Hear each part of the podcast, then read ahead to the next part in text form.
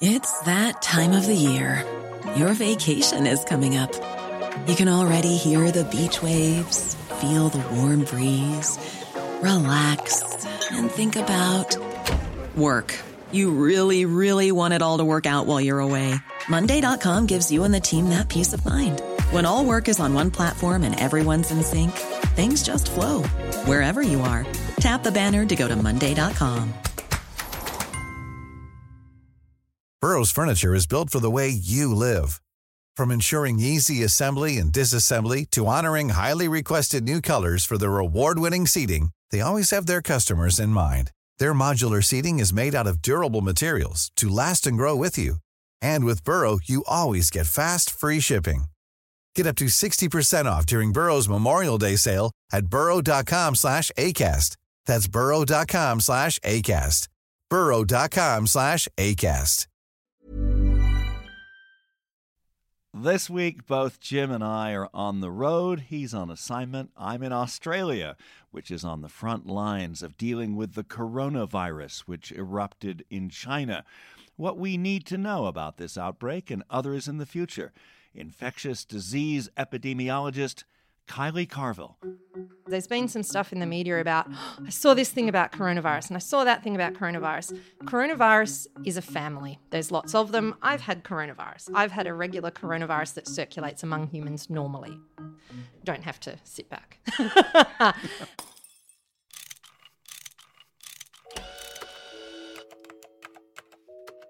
Our show is about fixes. Yeah, how to make the world a better place. How, do we fix it? How do we fix it? The coronavirus that began in Wuhan, China, is now a global health emergency. Authorities here in Australia and around the world have responded quickly with quarantines, travel bans, and a range of public health measures. But this new form of coronavirus has traveled faster than SARS. Eradicating the microbe is a huge challenge. How worried should we be? What measures really work? I visited the Peter Doherty Institute for Infection and Immunity here in Melbourne, Australia. It's one of the world's leading centers for research and developing a potential vaccine. Kylie Carville is a very busy epidemiologist who generously granted me some time. I asked her first about how the virus is spread. The person to person transmission that we're seeing is not walking down the street people falling ill. It tends to be the original cases in countries outside of China were brought by someone who'd been to Wuhan or Hubei, and then it's a close contact of them who's become unwell, their wife, their child, their parent. So we, we're not yet at the stage where we have free for all transmission, walking down the street is a danger in in Australia, in the United States, in other countries. So it's not a pandemic. Not no, not yet. Whether it will become one, we kind of have to wait and see. So a pandemic is when we talk about a global epidemic. Now we are seeing some degree of transmission outside of China, but generally at this point it's all linked to someone who's come back and been ill. So when we are trying to identify cases when they come into the country, when we identify cases, we try to isolate them and follow up their contacts. Some countries don't have the same resources with which to do that. We also have really good access to diagnostics. So at the moment in the Northern Hemisphere, in China, it's winter. So we have all the normal respiratory viruses circulating. So someone turns up with a fever and cough, everyone freaks out. Oh my gosh, maybe it's coronavirus, but maybe it's the flu. Maybe it's something else. So diagnostics to find out, do a laboratory test, is this actually coronavirus? Access to that's really important. What kind of comparison can you make to previous outbreaks? For instance, SARS in 2003. So SARS is a great example because that's also a coronavirus. So when we say coronavirus, we're actually referring to a family of viruses. And I think that's really important because there's been some stuff in the media about, oh, I saw this thing about coronavirus and I saw that thing about coronavirus. Coronavirus is a family. There's lots of them. I've had coronavirus. I've had a regular coronavirus that circulates among humans normally. Don't have to sit back. um, but a lot of coronaviruses circulate in animals as well. And that's where we think this one has come from. So this one's new, and that's why there's the concern. So that's very similar to SARS. And how is it different from SARS? It's different both in terms of the virus and in terms of how we're responding. So it's about the genetic code says it's about 80% similar to SARS. Um, we don't know everything about this new novel coronavirus yet but it does seem likely that it is less severe.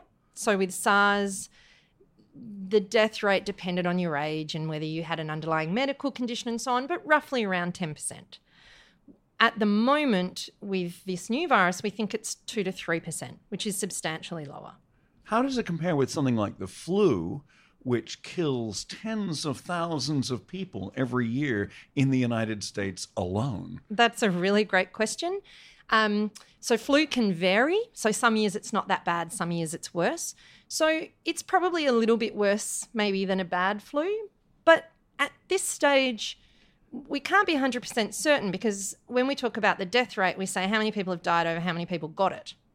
We don't know yet with this new coronavirus how many people might be getting it but aren't getting that sick and they're not turning up to a doctor and being counted. So actually, there may be heaps of people.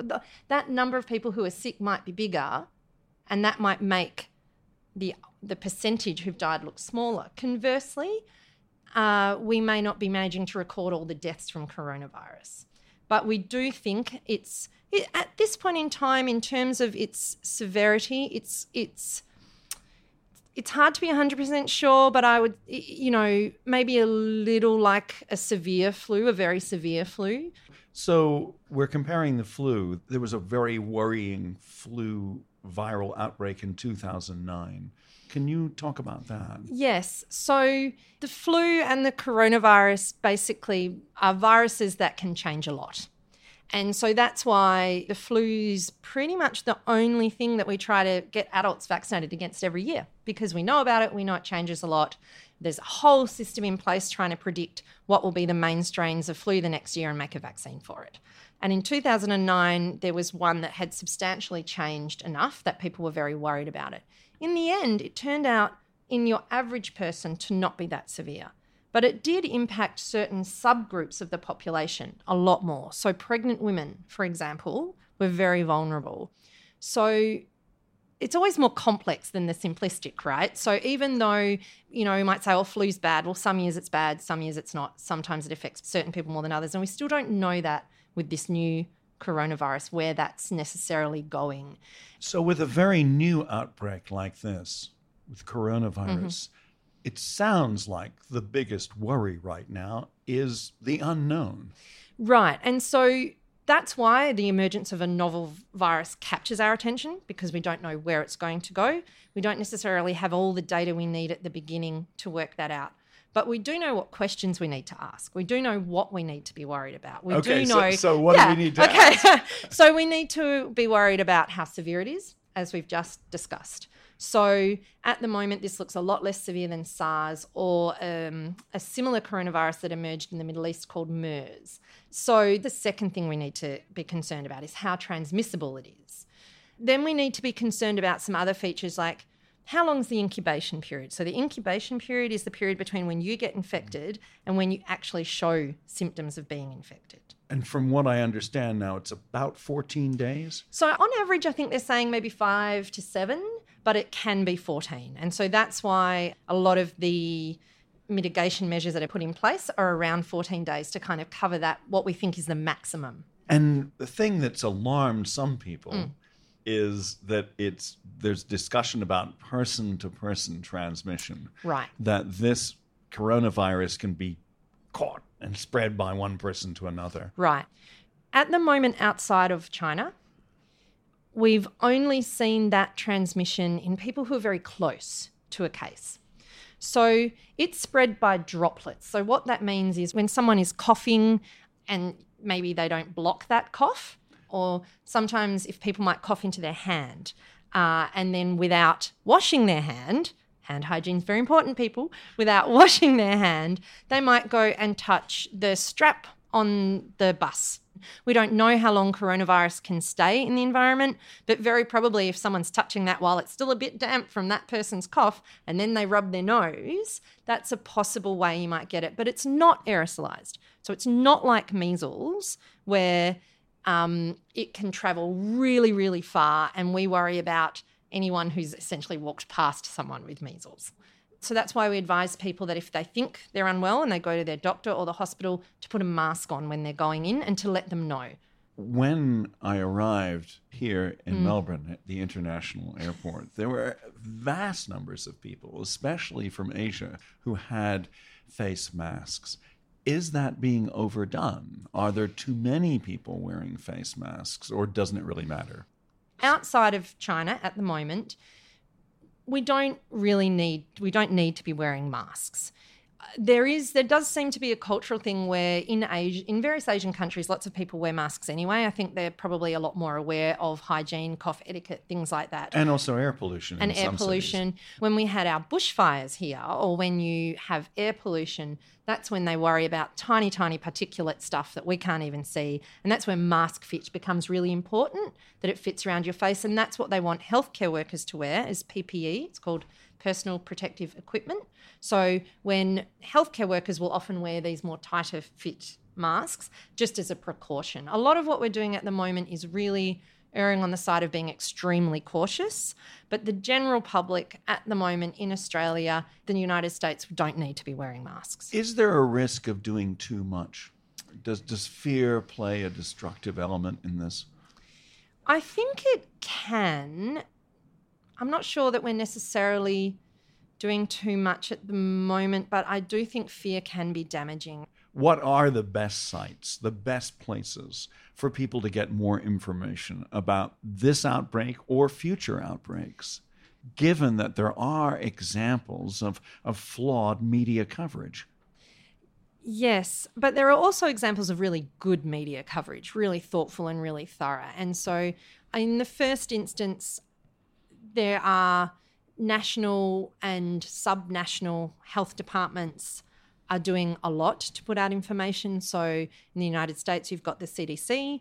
Uh, they have a lot of very comprehensive information. Here in Australia, there's information being put out both uh, by our national government, but also by the states and territories putting out location specific and general information. So states like this one, such as yes, Victoria. Victoria yes. Yeah. So um, and those sorts of sources, and of course, the World Health Organization, their online information doesn't tend to be updated as rapidly. So people might find that frustrating, but they're a very authoritative source.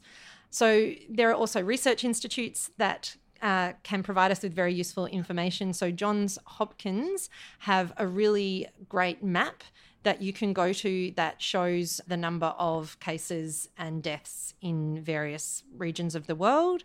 You know, that's a very authoritative source.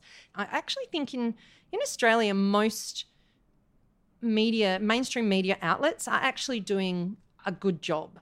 I almost feel that, you know, the headline might be a bit scary, but when you read the content, everyone's really trying hard to do the job right. But that's a, that's a great point about the headline being scary. Yeah, often yeah. it doesn't match so the copy. I guess maybe I should say more about the media is don't just read the headline, um, but also I think. I would probably be a bit more wary of social media. I mean, who are you following on Facebook and Twitter, and are they authoritative? Kylie Carville of the Doherty Institute. I'm Richard Davies. This is How Do We Fix It? Jim is away this week. More coming up. Millions of people have lost weight with personalized plans from Noom, like Evan, who can't stand salads and still lost 50 pounds. Salads, generally, for most people, are the easy button, right? For me, that wasn't an option. I never really was a salad guy. That's just not who I am. But Noom worked for me. Get your personalized plan today at Noom.com. Real Noom user compensated to provide their story. In four weeks, the typical Noom user can expect to lose one to two pounds per week. Individual results may vary. I'm Sandra, and I'm just the professional your small business was looking for. But you didn't hire me because you didn't use LinkedIn jobs. LinkedIn has professionals you can't find anywhere else, including those who aren't actively looking for a new job but might be open to the perfect role, like me. In a given month, over 70% of LinkedIn users don't visit other leading job sites. So if you're not looking on LinkedIn, you'll miss out on great candidates like Sandra. Start hiring professionals like a professional. Post your free job on linkedin.com/people today.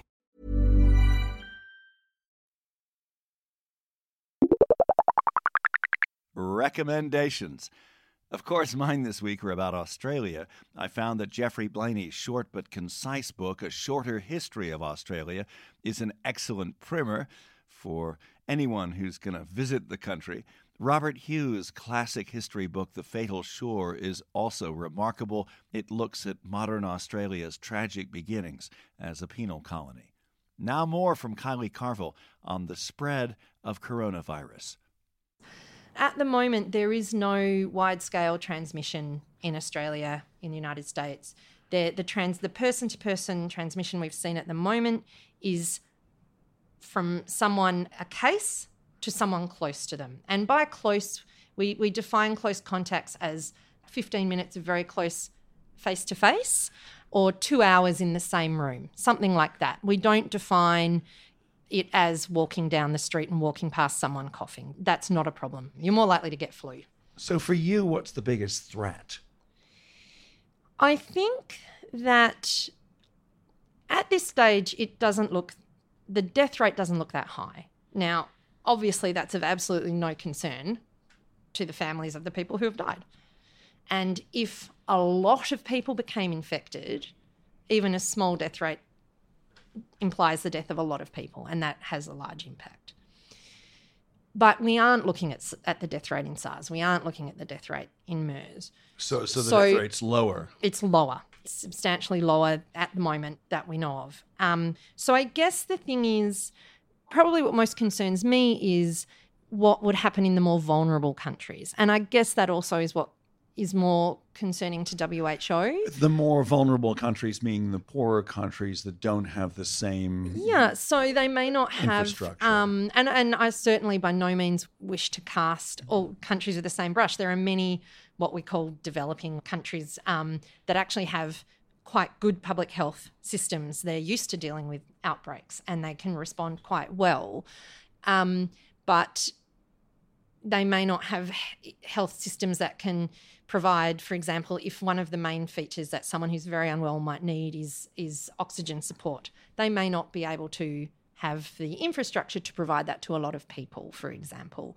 And the other issue there is diagnostics. The building that we're sitting in is home to the Victorian Infectious Diseases Reference Laboratory. They have facilities that enable them to test patient samples for a range of novel, dangerous pathogens. So in Victoria, this is where we're testing and diagnosing the new coronavirus cases. Um, they recently grew the coronavirus, which is a really helpful aid. That invites this question, Yeah. which is uh, how far out could we be from either a cure or a more effective treatment? I know there's been progress in this building at the Peter Doherty. Uh, Yeah, Centre. so we're still a way off. There's some trials in China of antivirals that may help in treatment. Generally, what we're doing otherwise is more supportive uh, measures.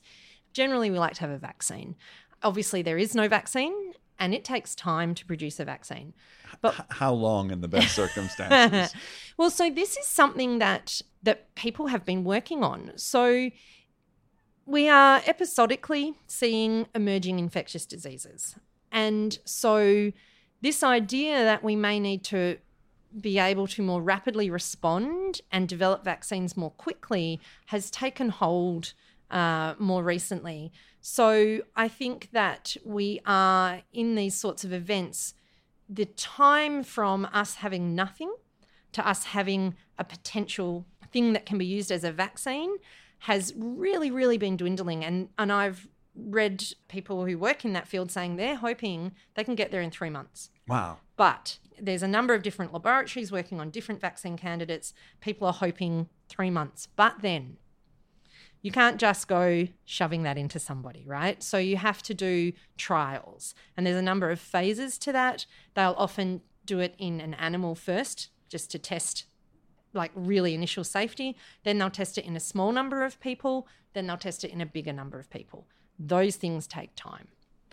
How much cooperation is there among not only scientists in this country, but also around the world?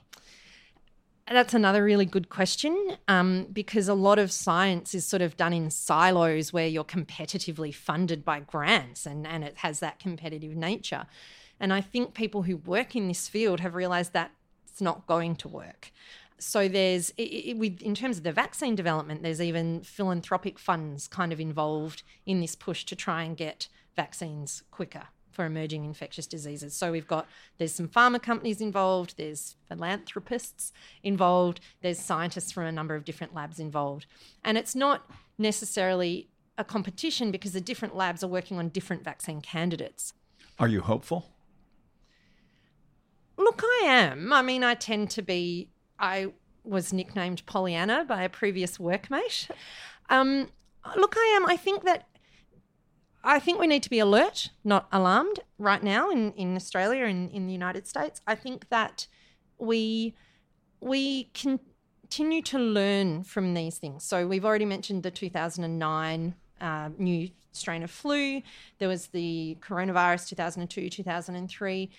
Every time something happens, we learn and we're better prepared for the next time. I think people are taking a very cautious approach at the moment. And I guess that, you know, which side of the fence would you rather fall on? Would you rather be overcautious um, and everything turns out reasonably okay? Or would you rather not be cautious at all? I think we all know what we would choose there. Great. Thank you.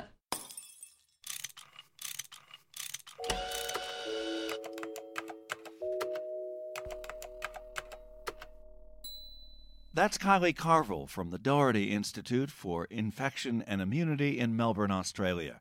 Jim and I will be back next week on How Do We Fix It, responding to the chaotic Iowa caucuses as well as the New Hampshire primary.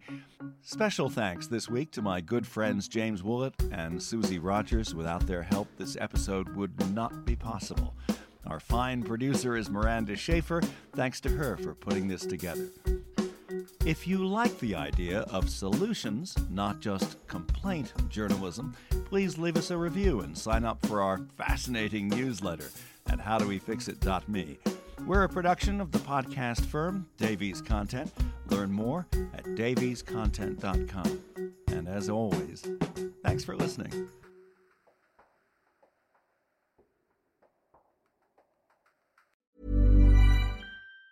Planning for your next trip? Elevate your travel style with Quince. Quince has all the jet setting essentials you'll want for your next getaway, like European linen, premium luggage options, buttery soft Italian leather bags, and so much more. And it's all priced at 50 to 80% less than similar brands. Plus, Quince only works with factories that use safe and ethical manufacturing practices. Pack your bags with high-quality essentials you'll be wearing for vacations to come with Quince. Go to quince.com slash trip for free shipping and 365-day returns.